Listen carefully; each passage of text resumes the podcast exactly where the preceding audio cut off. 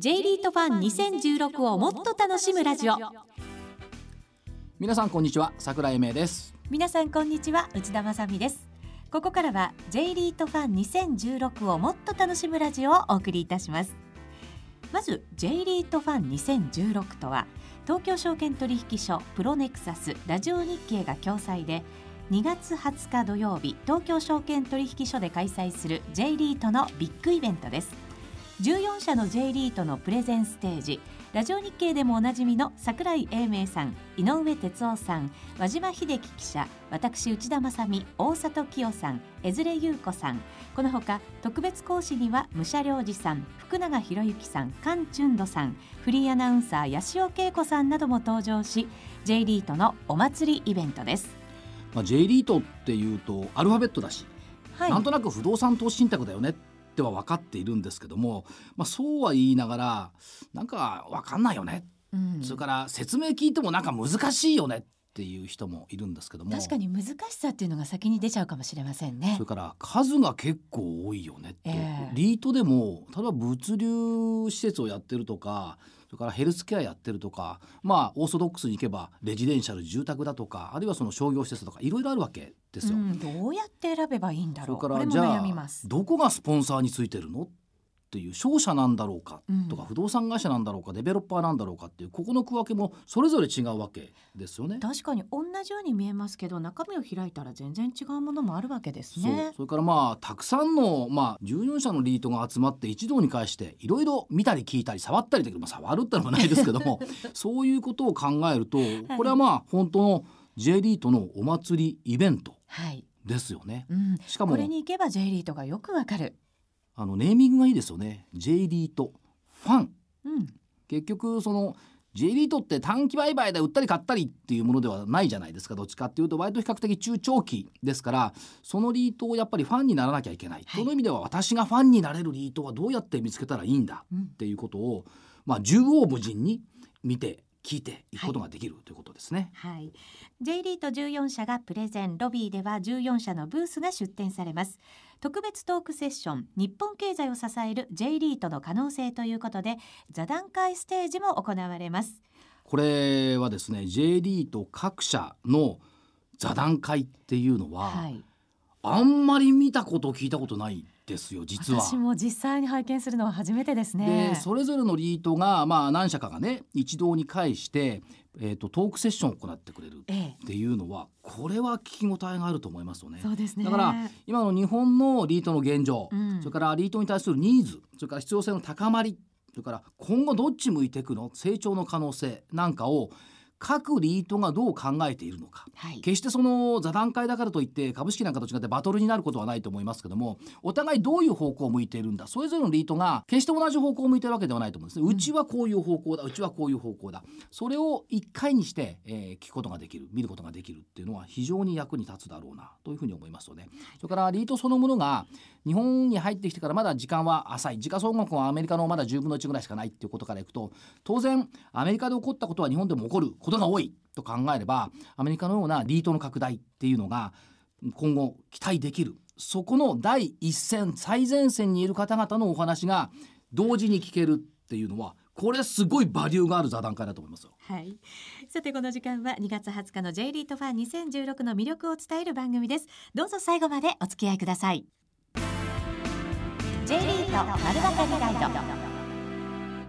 ここからは J リートの基礎 J リート投資について桜井さんから教えていただきます。桜井さんまずは基礎中の基礎から。まあリートっていうと REIT はい。カタカナでリートとかこともありますけどもまあ簡単に言えば不動産投資信託ですよね、うん、個人で不動産を買う最低やっぱり何千万円レベル。私じゃ無理って思われてる方もね、ね、しかも何千万円何億円出しても一つしか買えない、はい、しかも価値下がったらどうしようとか。そう。で場所もね東京にも欲しいし埼玉にも欲しいしでも神奈川も捨てがたいしあるいは千葉だってあるよねってそういう不動産ニーズって結構あると思うんですね。うん、でそういう中でいろんな不動産を集めていただいて投資品の形にして小口にして買えるっていうすごくいい制度。簡単に不動産を買えるっていうふうに考えていいんですか？そうなんです。ね不動産っていうのは買ったはいいものの自分で住んでないと手間暇かかる。そりゃそうですね。誰が借りてくれるのとか家賃の徴収どうするのとか。でそういうのを、まあ、リートが全部やってくれる。はい、買うというよりは投資するっていう意味ですね。ですから投資する対象は不動産。そして不動産を誰かに賃貸貸し出してますから毎月の賃料が上がってくるそれが分配金として、うん、手元に戻ってくる、うん、平均すると3%から4%の分配金利回りになってますから、まあ、金利を考えると分配金をね、うん、もらうということでも、い、い商品になってきてる、通常の債券なんかよりははるかに国債利回りよりもいいっていったところですよね、実際に不動産を買うよりは手間なく投資できる。そうです。はい。これだから昔よりも発展した不動産の形っていうことですかね。した不動産の形で一番最初に出てきたのは、まあ、あのオーストラリアとかアメリカとかで出てきたんですけども、ええ、30年ぐらい前にこのリートっていうのが世界にはあるっていうことを知った時になんと素晴らしい制度だと思いましたよね。で研究に行きましたアメリカに。桜さん直に行かれたんですか？行きました。全米回りました。そうするとね。今はどうだろう K マートとかねウォールマートとかショッピングセンターってほとんどリートが持ってたりする。そうなんですかそれから住宅なんかもこれはリートに組み込むんだよっていうのが出てきてましたしから物流センターバイオの研究所とかねこういうのもみんなリートになってた。つまりいろいろ不動産を発展させるための資金需要調達の意味からいくと、はい、リートっていうのはやっぱり必要だった。個人の側から言っても不動産に投資をしたいけども先ほど申し上げたようにたくさんのお金がかかる。でも小口で、えー、比較的分配金利回りのいいものに投資をしたい。かつキャピタルゲインも当然ありますよね。そういう投資家のニーズに応えているのがリートだったっていうのを見てこれ錬金術だなと思いましたね。要するに動かない不動産を動くものに変えることによって参加する人たちがたくさん増えてきた、はい、ということは広がりがもっと出てくるというふうに思いますし変わらずどんどんこうリートっていうのはここからも成長していくと。していくと思いますよ。時価総額がさっき言ったようにアメリカの10分の1ぐらいしかないですから、ええ、これはまあまあ10倍ぐらいには伸びていくんじゃないかと思いますよね。それから例えば今目下喫緊の問題である例えば老人ホームが足りない、うん、どうします？老人になった時に行くホームがなかったら。困るんです困るでしょ、はい、で例えばアメリカなんかだとヘルスケアリートっていうのはまあ病院なんかも入ってますが国内はまだ病院できてないですけども老人ホームみたいなものはみんなリートが所有してますよね、うん、そうすると老人ホームを経営する側も老人ホームを作りました。でリートが買ってくれます。お金が浮いてきます。また次の老人ホームが作れるわけですよ。そういう意味では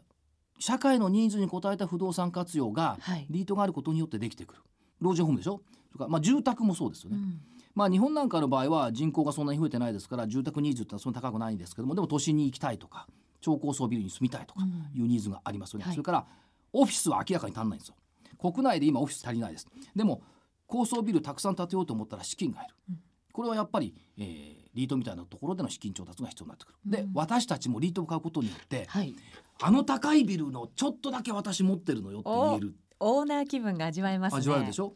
で商業ビルでしょ？それからショッピングセンター。これは国内の中でも首都圏だけではなくって九州のあのでっかいショッピングセンターだとか国内首都圏のあのでっかいショッピングセンターだとかみんなそういうの入ってきてますよね。はい、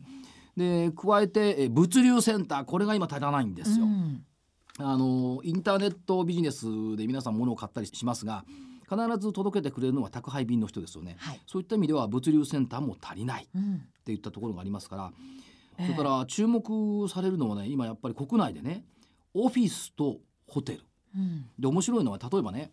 丸の内って割と金融の本社多いじゃないですか。はいでも最近ねテクノロジーの企業の多い渋谷に立地しているビルとかね人気があったりする。時代をこう先取るような形で成長を取り込むことが私たちが J リートに投資することでできるっていうことなんですね。だからあるいはそのインバウンドってあるじゃないですか。えー、インバウンド効果でホテルの収益も非常に伸びてる。ホテルリートも出てきてる、はいうん、それからまあリゾートだっていろんなところにリートのところが出てきている。要するに不動産に関わるものっていうのはリートになってくる。それから我々のメリット考えてみると今ですね低金利続いてます。長期金利と上場リートの分配金との差。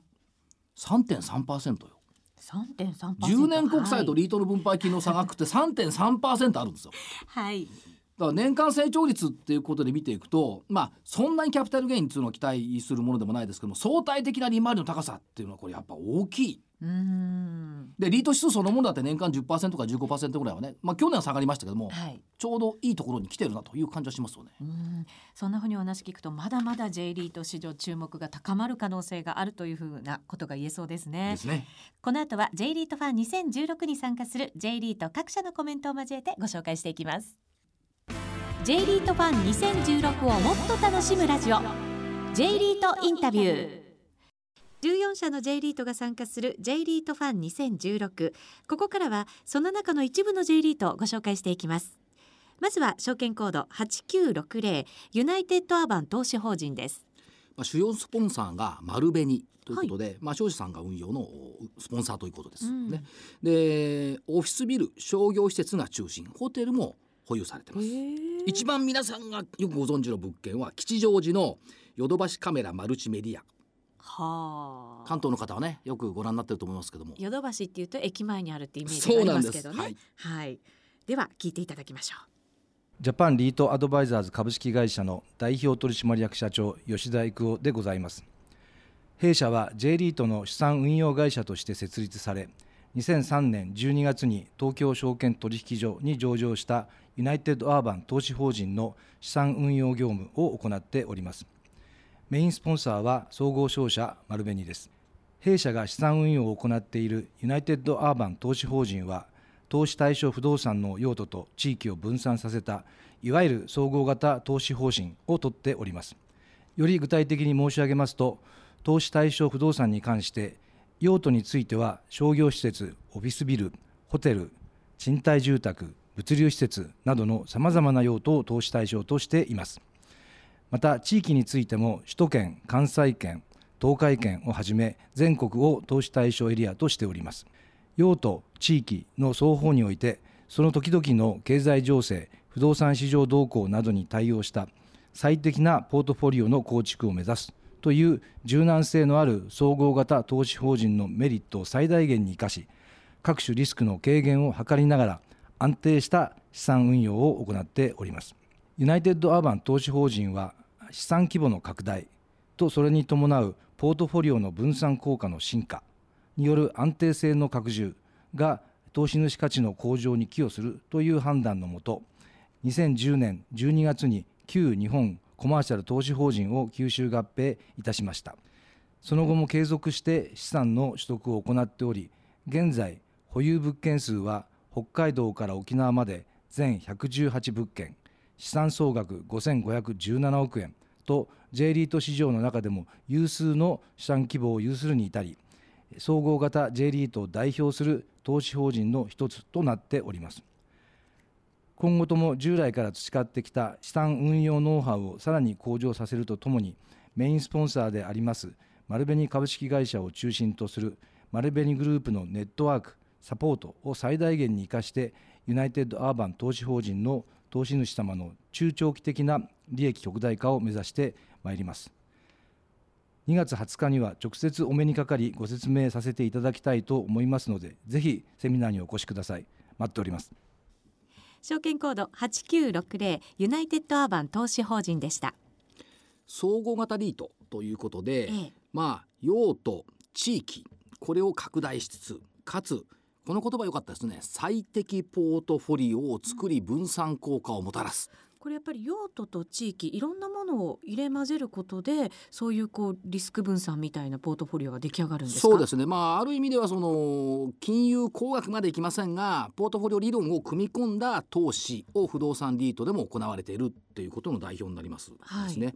それから主要スポンサーが丸紅ということですけども結構リートって商社のスポンサーって多いと思いません？多いですね。でもう一つ考えてみると意外と商社系の不動産がマンション分譲してるって多いと思いません？多いです。その意味では商社っていうのはやっぱり不動産をかつてから取り扱ってきたという背景がやっぱりあるということですね、はい、から運用資産で見ていくと冒頭申し上げたヨドバシカメラの吉祥寺とか新大阪セントラルタワー、うん、心斎橋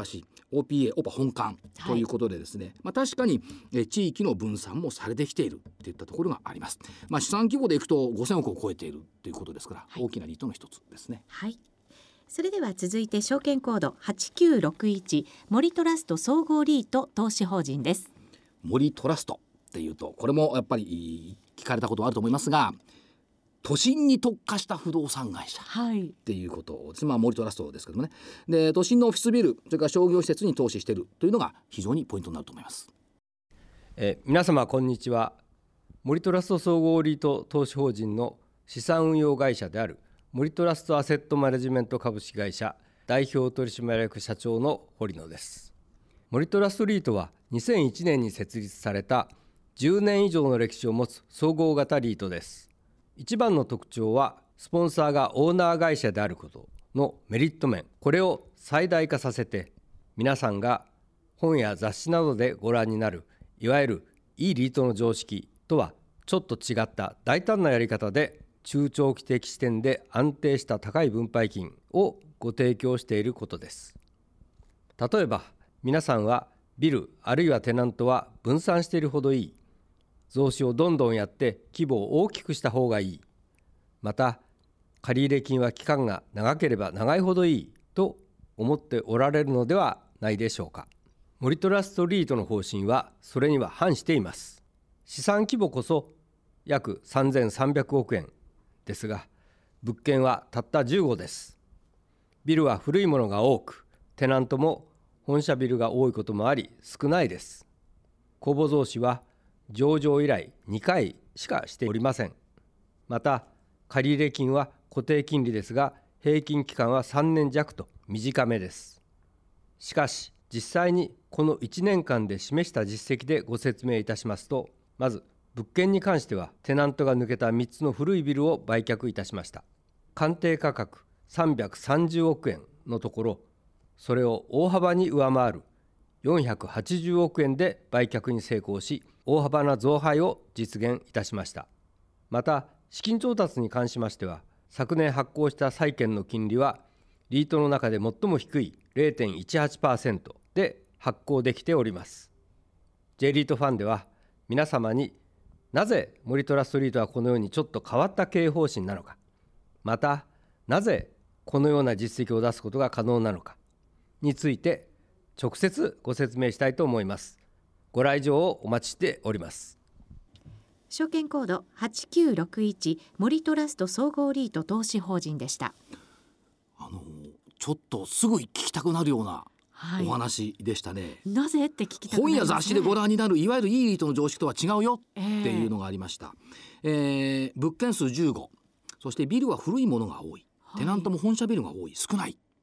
で確かにねビルは新しいものに目を奪われがちなんですが利回りってことでいくと古いビルがね確かに利回りいいこと多い。そうなんですね。ですよね。だから公募増資は上場以来2回しかしてないっていう投資家サイドからいくとあ投資家にフレンドリーねっていう感じになってきます、はい、ですね。それからやっぱりプロだなって思えるのはその売却のところお話にありました、えー、鑑定価格300億円前後のものを400億円台500億円近くで売却に成功した、はい、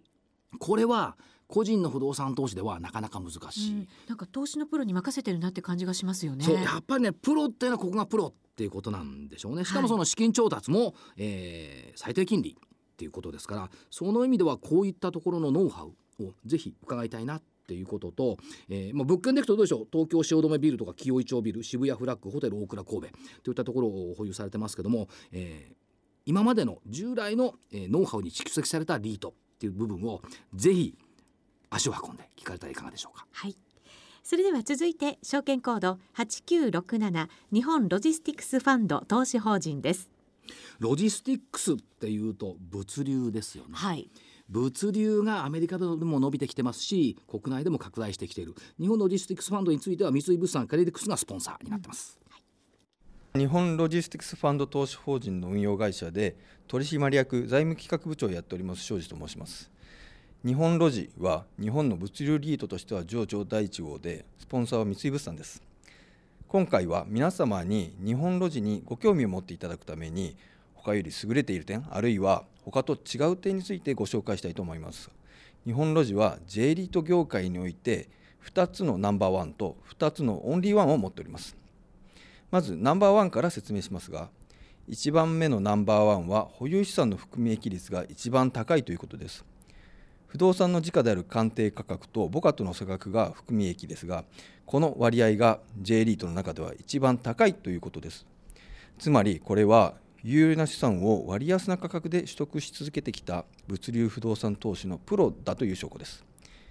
2番目のナンバーワンですが格付けが J リートの中では最高クラスとなっております。負債比率を他と比べて低く抑えていることが一つの要因ですがつまり将来の金利上昇局面では金利コスト増加の影響を受けにくいということになります。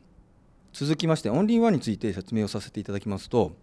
1番目のオンリーワンは中期経営計画として3年間の分配金の達成目標を示している唯一の J リートということです。2番目のオンリーワンは再開発事業つまり築古になった保有物件を新しい物件に作り変える事業を J リートで唯一成功させているということです。オンリーワンの内容についてはもう少し補足説明が必要だと思いますがそろそろお時間のようです。この続きは J リートファンでご説明させていただければと思います。皆様のご来場をお待ちしております。証券コード8967日本ロジスティクスファンド投資法人でした。そろそろお時間のようです。気を使っていただきました。あの企業にも訴えたいメッセージがあるっていうのが投資のあの鉄則なんですが、はい、リートにも訴えたいメッセージがやっぱりあるっていうのが分かりました、うん、そしてまあ三井物産があスポンサーという物流リートとしては上場第1号。で物流っていうのはこれネット販売あるいはテレビ通販なんかを含めてどんどん社会が進んでも最後物流ですよね、はい、その意味では物流基地っていうのは首都圏および全国にこう拡大してきてますし、うん、TPP 今後の進展によって TPP で物流が拡大するっていうことを考えると、うん、やっぱりこの物流のところもですね今後の期待感というのはものすごい高いというふうに思います。はい、まあ、オンリーワンがいろいろあるというふうにおっしゃっておられましたんでそのオンリーワンをいろいろと現地で当日伺いたいなと思ってます。そうですね。以前企業の経営者の方に、はい、物流が商売の決め手だって聞いたことがありますので、はい、私も興味を持って聞かせていただきたいなと思いますね。もう注文取ってお金もらうだけじゃダメで最後、えー、納品されて初めて商いは終わる。その最後の決着のところで物流が効いてくるってことですね。はい。最後は証券コード8986日本賃貸住宅投資法人ですまあ、都市圏中心に全国の賃貸住宅に投資するリート。名前の通りですね。日本賃貸住宅投資法人ということですから、はい、レジデンシャルリスクも分散されているっていったところですね、はい、日本賃貸住宅投資法人の資産運用会社である三笠アセットマネジメントの代表取締役社長東野豊でございます。本日は日本賃貸住宅投資法人の概要についてご説明申し上げます日本賃貸住宅投資法人は2006年6月に東京証券取引所に上場した住宅特化型のリートです。首都圏を中心に札幌、仙台、名古屋、大阪、福岡に200物件約2200億円の賃貸マンションを保有しています。1月7日現在の投資価格は8万1000円です。今期の分配金予想は1700円ですから、分配金利回りは4.2%と4%を超えています。本投資法人の特徴について、次の3点をご説明申し上げます。1点目は外部成長及び内部成長の実績です。過去5年間でポートフォリオを2倍以上拡大し、現在の約2200億円の資産規模になっています。また、稼働率は過去3年以上、住宅特化型リードではトップです。特に直近1年は平均で98%を超える高稼働を維持しています。2点目は昨年12月に大和証券グループ本社がスポンサーになったことです。大和証券グループ本社は本投資法人の運用を委託している資産運用会社、三笠アセットマネジメントの株式を98%保有しています。投資法人の企業価値向上のため、大和証券グループ本社とスポンサーサポート契約を締結いたしました。3点目は財務の安定性です。昨年9月末時点の鑑定評価額から母価を引いた含み益は、ポートフォリオの約9%、179億円と毎期拡大中です。また合併リートとして配当積立金68億円を保有していますので、万一の事態が発生しても十分なバッファーがあります。取引銀行は設立以来、三菱東京ゆうち銀行をメインとして、現在17校とバンクフォーメーションを構築しています。日本賃貸住宅投資法人の詳細につきましては、2月20日午後3時半から説明会を開催いたします。ぜひ皆様のご来場をお待ちしております。よろしくお願いいたします。証券コード8986日本賃貸住宅投資法人でしたまあ、札幌仙台大阪名古屋という日本各地の場所が出てきましたけどもやっぱり全国の賃貸住宅に投資をするリート分配金利回り予想分配金利回り4.2%高かったですね、はい、それからびっくりしたのって驚いたのは稼働率、うん、98%これ高いですよね、はい。まあ、あのリートあるいはその不動産の運用っていうことでいきますと、えー、稼働率って非常に重要ですよね。はい、これ98%ってほとんど空きがないっていうことですから、うん、当然立地のいい物件それからあ賃料の相場も妥当な物件というふうなことがたくさん入っているんだろうというふうに思われますですね。えー、運用資産見ていくと本木ですとか福岡の天神なんかがですね入ってきてますし渋谷なんかも入ってきてます、都市型それから地方都市型の賃貸住宅。それからリスク分散という意味では一つの物件に何人もの賃借人が入ってますからその意味ではリスク分散も十分にされているといったところですね。はい。以上4社の J リートをご紹介してきました。一言に J リートといっても桜井さん本当に特徴それぞれですね。あの奥が深いと言いますか、えー、それぞれの物件いろいろ違いがあります。同じリートでも全部顔が違います、うん、だからその意味ではリートを投資するときは物件も見なくちゃいけないですしどんな人が実はリートを運用してるんだというのもぜひご覧いただければと思いますですね、はい。ぜひ皆さん J リートファン2016に足を運んで J リート研究をしてみましょうさてお送りしてまいりました J リートファン2016をもっと楽しむラジオ。そろそろお別れのお時間となってきました。J リートファン2016について今一度ご紹介しておきましょう。2月20日土曜日午前10時から午後5時10分まで開催されます。場所は東京茅場町の東京証券取引所です。J リート各社のプレゼンに加えて多彩なゲストをお招きしてリスナーの皆さんをお待ちしています。スケジュールの詳細やお申し込みは J リートファン2016の特設ホームページをご覧ください。またおはがきとファックスでもお申し込みできます。おはがきの方は郵便番号住所氏名同伴者の有無をお書き添えの上郵便番号105-8565ラジオ日経 J リートファン2016係までお送りください。またファックスの方は東京03-6205-7809 03-6205-7809となります。1000名の皆様を無料ご招待お申し込みいただいた皆様には地図入り招待状をお送りいたします。また軽食サービスやクオカードなどをプレゼントするスタンプラリーなどもございます。詳しくは J リートファン2016特設ホームページをご覧ください。東京証券取引所プロネクサスラジオ日経共催盛りだくさんの J リートのお祭り J リートファン2016楽しみですね。楽しみですね、はい、リートっていうのは難しくありません、うん、優しいリートをぜひ見に来てください、はい、そして楽しんでいってください。これだけ集まるのってなかなかないことですからね、ないです来ていただくと違いが本当に一目瞭然、はい、未来が見えてくると思います、えー、ここまでは桜井英明と内田まさでした。会場で皆さんのお越しをお待ちしています